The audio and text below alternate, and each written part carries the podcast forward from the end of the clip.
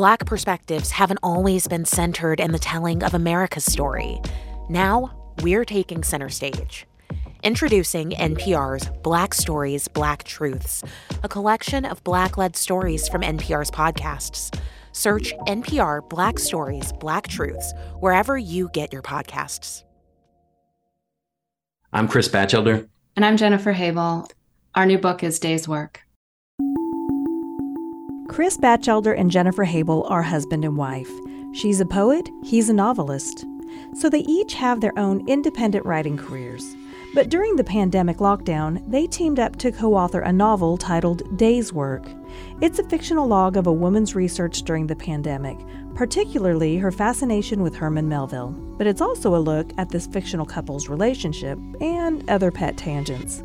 I recently spoke with the couple about Dayswork, which was described by a friend of mine as a novel that reminds you why you've devoted your life to books. I'm Beth Golay from KMUW Studios, part of the NPR Podcast Network. This is Marginalia. Now, I was having a difficult time describing this book to some coworkers yesterday, and I was reminded of a sentence within the book which describes a book by Elizabeth Hardwick. Sleepless Nights follows no plot, owes no influences, and belongs to no genre. How would you describe Dayswork? Do you have an elevator speech for it? We could probably use an elevator speech. I don't think we have one yet. Um, but I agree, it is a hard book to describe, and in some ways, even a hard book to hold in my head. Um, it felt like we were trying to get across an expanse of information in a way and then look back and sort of saw where we got and what we had made. I definitely see it as fiction uh, because of the narrator who resembles me but is not the same as me, although it has autofictional aspects to it.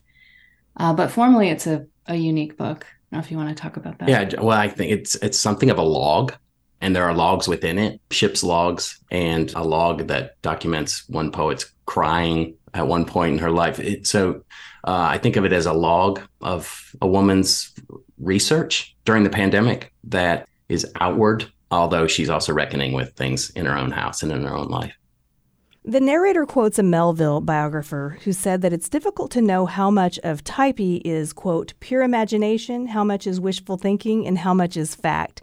And this seems like a good question for Dayswork as well. You know, how much is pure imagination, how much is wishful thinking, and how much is fact?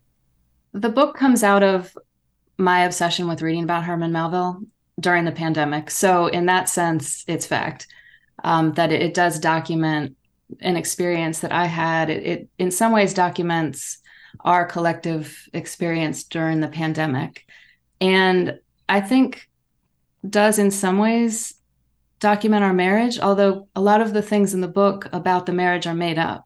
So it it I think tells the truth about our relationship, but in a fictional way, if that makes sense. Yeah, there's a truth there to the relationship, and it's obviously based on us. But the way it was written, we're both trying to get the narrator's voice right. And then when the husband talks, we're both trying to get the husband's voice right. So it was an interesting exercise that we were each trying to do each character. And I think the narrator's voice actually has a good bit of Chris in it, as well as me. Yeah. So, talk to me about your decision to give this novel the form that it has, with the many one sentence paragraphs that speak to each other across pages. I noticed a lot of callbacks, like the way Melville misspells daguerreotype, or the narrator learns what foxing is and, and then describes foxed pages later in the text. Were you looking for a form that would draw connections between many sources and moments in the novel, or is it meant to tell us something about our narrator, or or both? Oh, both. That's a great question. I think I think both. The the repetitions and echoes that you're talking about are an attempt to give some structure and shape and gather in this uh, really digressive mass of information. But I think also uh, we wanted to dramatize or enact her research during the pandemic. So to try to dramatize her mind, engaging this material one sentence at a time, trying to pin it to the page in a pretty precise way, then with some white space in between, and then a next line that relates to the previous line. And in that way, show her movement, which is a pretty careful movement through this uh, material that she's trying to engage. So, obviously, what she is noticing and what she cares to comment on, we hope is a mirror that says something about her as well, even if she's not talking about herself. One of the ways I see the book is that the narrator is conducting an audit of sorts of Herman Melville's life, and I think indirectly of her own. And so I feel like with each thing she says, she sort of says, here's a fact. And then she thinks, where can I go from that fact? You know, and so I so I think the form reflects in some ways that emotional state she's in. This is true, and this is true, and this is true, if that makes sense. So I guess I want to talk about perspective and voice and, and maybe even process because if a reader were to experience this without seeing an author byline, we would think that this was written by a singular woman. You know, you've talked about how Chris's voice shows up in the narrator's voice. I guess I want to know how did you work together to create such a consistent and unique voice for this narrator? And what was your co-writing process like? Because I also, Jennifer, you you are a poet and this was also so very poetic throughout. So I guess I I'm basically asking about process. What was your process like? Well, we sat together at our dining room table and used one computer. Uh, I was the typist, but we basically wrote each sentence together, and we did that out loud to a large extent. So we would we would sort of say like, "What about this? What about this?" and then kind of settle on something and both look at it on the screen as we worked. And one of the things that was really fascinating about this experience was the sensation that the book was almost sort of sitting out there in front of us, sort of separate from each of us. And we were both kind of just trying to make it together. So it was, it was really fascinating. It's a very strange experience not to be trying to realize one's own vision in a novel because that's the typical experience. You're trying to dramatize or enact this vision that you have for your novel and then this one just didn't work like that. It, as Jen says, it was like it's separate from us. It was not my vision and it was not her. So we're we're working together and offering it up to the book. Sort of. That's what it felt every day, offering up these sentences. One of us would take a stab at a sentence, the other one would edit it, and together we'd sort of mold it and then send it toward the book and see if the book wanted it or rejected it. It was a very deliberate way of working, a completely new way of working. And the book had to be written basically in order I think maybe yeah. in part because of this process, we did go back and revise it significantly after we'd made it through the first draft, but it did feel like it had to move in order, probably in part because we were working that way. Yes. I'm curious about the title of the novel because we see the phrase day's work pop up in a few different ways in the text. What is it about the text that this phrase is representing? Well, I think that goes back to what Chris said about the book being a log of sorts. And in some ways, you know, for us, sometimes just one line was our day's work, but you know, it, it's sort of a collection of of our day's work. But it also, you know, connects to uh, Melville writing about his day's work in, in his one of his famous letters, and also to the Norwegian team that rowed across the Atlantic, Harbo and Samuelsen, uh, whom we write about in the book a little bit. And they kept a log in which they would record their day's work would be 65 miles and then 135 miles. On one day they you know ungrammatically wrote day's work as one word. And uh, we just we liked that yeah we, we think they did that's the funny thing like oh that's we, true we haven't actually seen we saw like a transcription we tried to find the log and couldn't but anyway we, we were taken with that day's work and it's also in addition to what that Jen just said it was her, it was our narrator too, her day's work. That's what she was doing during the pandemic and sort of sort of checking in. It's a weird thing to do, but people had weird obsessions during the pandemic. That was hers, and that was her day's work. And the novel takes, you know, it's a short book, but it takes place over roughly a year. I think it also speaks to this idea too of how do your days work? Do they work? You know, there's we we quote uh, from Robert Hass at one point about um, oh now I'm losing the quote. It's like some lives seem to work and some don't basically is the idea yeah so he says it's brutal the way oh, yeah. some lives seem to work and some don't and we we repeat that a couple times and that so that work that that that notion of work is playing into the title as well mm-hmm. I do want to talk about the, you know, you mentioned that this took place during the pandemic over the course of a year. And it seems for our narrator is, eh, you know, and probably a lot of other people, was a, a time of deep reflection. Is there some significance for the pandemic to be the environment in which the narrator explores what it means to have a justified life, to borrow a phrase from the novel? I think mortality was on our minds so much during the pandemic. And some of the taking stock of life maybe connects to being in that emotional and mental state of the pandemic. I think the um, obsessive and monomaniacal quality of her pursuit of information was enabled in some way by the quarantine aspect of the pandemic. Turning 50, which we both did in short order during the project, and she did as well, and her husband did as well in the book. That's a significant milestone and has you thinking about your life, certainly. The pandemic for us was crucial to writing the book for sure. I don't think we would have written it together had the pandemic not thrown us together in quarantine. To get to your question, it was I think it was vital for the narrator as well to have that time, to have that space, and to have that contemplative or reflective zone that's peaceful in a way, but there's um, outside the house there's this dread, right? Or there's this sense of danger lurking out there. And I mean, I also experienced my obsessive reading as a coping mechanism too during the pandemic. It was a diversion. It I was sort of escaping into thinking about this other time and place and person, probably as a way of coping with the anxiety and precariousness and tragedy, you know, that was going on in our own lives. Okay, so you talked about um, turning 50, and your characters also turned 50 during this time. Talk to me about the age of 31. Yeah, that was a fun thing that came up when we started realizing you know how many people in the book had done something at age 31 i think uh, you know we probably could not have written this book together earlier in our writing careers in part because when we were younger i think we each had our own individual aspirations and ambitions and it, it seems like it at age 31 for these people they they had a grand idea they had a grand notion of what they might accomplish and uh, who that would mean they were.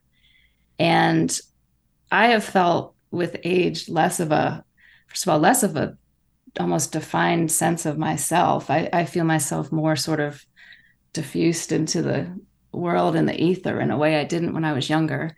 And I'm also less interested in myself than I was. So I don't know. I, I think 31 and resonated in this this time of great ambition. And I think they were all men right too who who yeah, were trying so. to make their stake their claim you know make their place in the world and in history yeah I, that's there were so many that just got that was so fun when we just start checking like all right let's check their age because maybe they were 31 and they were over and over so of course it's a coincidence but there's also something there about um, younger adulthood ambition um, the sense of striking out by yourself or making a name for yourself. And as Jen said, like that that becomes less important, or it's become less important to us. Like collaboration would not have been interesting or appealing to me even five years ago, probably. Certainly not ten or twenty when you just want to strike out as an artist and make a name for yourself. And it, um, the ego fades, and it was so nice to just care about the art object, just this thing that Jen said was separate from us, just to care about trying to get this right and not have it be an extension of my own identity or my own ambition. You know, you mentioned that these people at age 31, they were all men. And in the book, you quoted a recent article saying Melville Studies is built on a history of women's labor that has largely been erased and, when recognized, discounted. And I'm reading this right on the heels of a conversation I had with Anna Funder about her book Wifedom, which is about it's a look at George Orwell's first wife, Eileen O'Shaughnessy, who, like the women in Melville's life, was also erased.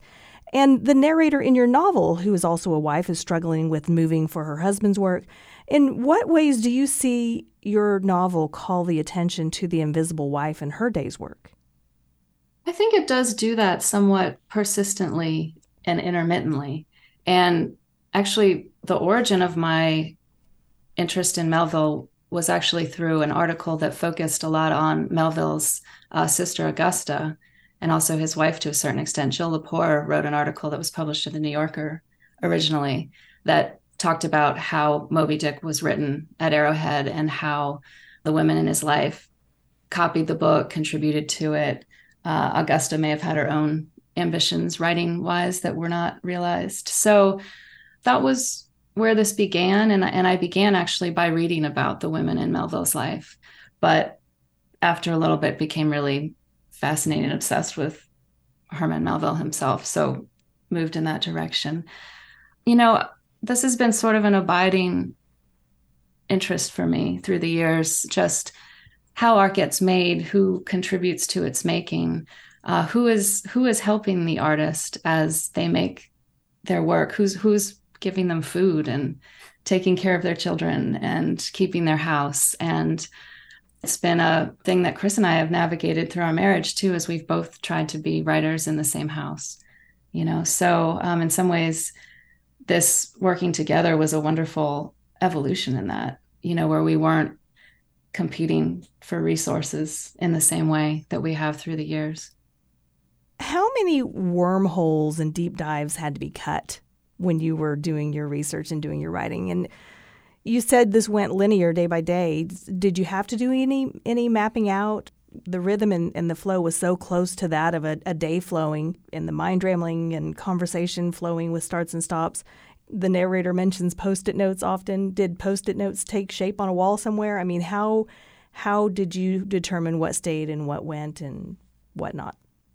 So much went, you know, so so much information that we gathered did not appear in this book. One, one of the things we sometimes would talk about is if we started the book over again, it would be a totally different book, totally different. I mean, there was there was so much that could have been there and wasn't. And this, I think, represents sort of one one. Uh, if you if you swim across the ocean of Melville, this was one route that could have been taken. I mean, it's obviously a route that reflects you know, our obsessions to some ways, and particularly mine, you know, just connected to the women in Melville's life and that sort of thing. In terms of just logistically, it's I I mean, I have these drawers of just typed notes. They're just uh, chaotic and and just sort of crazy looking. And there were tons of uh, post-it notes, which I put in a baggie and put in a box somewhere. So there's there's a lot of you know physical detritus from the experience, and it would just sort of come down to you know which sentences were able to get written. We would try to sort of chart it out. We we would we would come to a kind of an end of the day and then try to say, well, maybe tomorrow we'll do this. But but very often that's not what we would end up succeeding in doing the next day, and we do something different but I will say at a certain point, and Chris was the person who was good at this. We we had to give the book a kind of a shape and and give it a, an arc and a sense of time, and and that was one of Chris's real contributions to the book was helping us do that. Another contribution was setting us back repeatedly by over planning trying to think about where we'd go. Just and i'd tell jen you know once we do this. We could go there and go there. And she would say yeah you know let's just see. I'll see you in the morning and let's see um, how that goes. And then immediately we'd write a sentence and the sentence just took us in a way that was unplanned. And so all that planning went for naught. And it's just a book where every sentence you're at a crossroads. Almost every sentence could lead to something else about Melville, but about uh, all these other tributary figures that we had as well. So you just had to be attentive to like the last, not just the last sentence, but the last clause and the last word, sort of, and where it might lead. We cut 5,000 words from the book, which is a tenth of the book. And that, if you if you write a book where every sentence leads to the next and you cut 5,000 words, you have to, you know, it's almost surgical then. You have to go in and stitch together two sections that didn't originally touch right? And then you have to create transitions that sometimes could be created with a word or a sentence, but sometimes needed a half a page or a page or a new digression to. So that was that's the challenge of the structural principles that we had created early. I will say it was a fantastic day when we returned all the books to the library and got them out of the house. It, it, felt it felt so good to relinquish them back to the library, and it, it just stacks and stacks of books they're mm-hmm. also just we each had pet things like I wish we could get this in this book. I wish, especially me, I just can't let go of stuff. Like if I like it, and Jen's great at like if it doesn't fit, it doesn't fit. Like, but so there are things that we had each of us said just would like to get in, didn't get in, and as we're revising at the last minute, you know, at the last minute there's suddenly a spot for something something we loved had to go and then there's a spot for this thing that we for two and a half years maybe had had on our computer and had wanted to get in so the narrator wrote in the book Perhaps one day I'll visit the Herman Melville Memorial Room, provided it reopens, provided I can travel, provided I'm still interested. Are you still interested? There's this place in the book where we quote uh, Geoff Dyer, right? Where he talks about, uh, I would say that was he was quoting D.H. Lawrence. That's right. But it's basically saying, like, I would say that you shed your, oh, Lawrence said you shed your sickness in books, right? And then Dyer said, I would say you shed your interest, something like that. Yeah, like writing the book is the way to shed your interest in a topic. Mm-hmm. Um, and that, un- sorry, I didn't mean to. No, no, go ahead. What that undoubtedly happens. Like I wrote a book about Upton Sinclair years ago, and people, you know, want to reach out to me about Upton Sinclair, and that's like I'm like who, Upton who? Like you just you you kind of you spend it right, but we're still in the middle of this, so it hasn't faded. But we did go to the Melville room to talk about your question a little bit. We did go, and it was really fun to see Arrowhead and walk around the grounds, get a tour with the you know the tour guide telling us about Melville, and we we felt like we knew it all already, but that was a thrill to to see the room. Mm-hmm. I've lost my interest in learning about Melville's life, but I actually think I'm going to read a bunch of Melville now that the book is over because it did not feel possible to also be really closely reading his books while writing this book because I think we would have wanted to quote him endlessly. So I'm actually kind of want to pan all the way out and just enjoy his writing now. Did you have anything else you wanted to talk about that I didn't ask? Yeah, I, I think one of the things the book does is explore uh, the relationship or tension maybe between domesticity and adventure. And I just think it was it was so like in our case, it was thoroughly domestic sitting at our dining room table every day. But it also felt like we were on this adventure. It was a, a new adventure as artists, and it was a new adventure as a spouse, you know, relating to each other in this way after we've been married a good 20 years. And we had Harbo and Samuelsen in that boat that day when we found them. We were like, this is interesting. We followed them and we came to think of ourselves in a boat, I think, rowing across the ocean of Melville. And so it seems absurd to say, but this book felt adventurous in that way, even though we were home, home for a year. Yeah. It's a gift to well into a writing career and well into a marriage to be surprised by the path that you take. So I'm grateful for that. Yeah. Well, the book is Dayswork. Chris Bachelder and Jennifer Habel, thank you so much for joining us today. Thanks for having us, Beth. Thank you so much. That was Chris Bachelder and Jennifer Habel, co authors of the novel Dayswork, which was published by W. W. Norton and Company. Marginalia was produced at KMUW Wichita and is part of the NPR Podcast Network. Our engineers are Mark Statzer and Torrin Anderson. Our editors are Luann Stevens and Haley Krausen. Our producers are Haley Krausen and Katie Lanning. And our marketing coordinator is Carly Cooper. This is Marginalia, and for KMUW, I'm Beth Golay.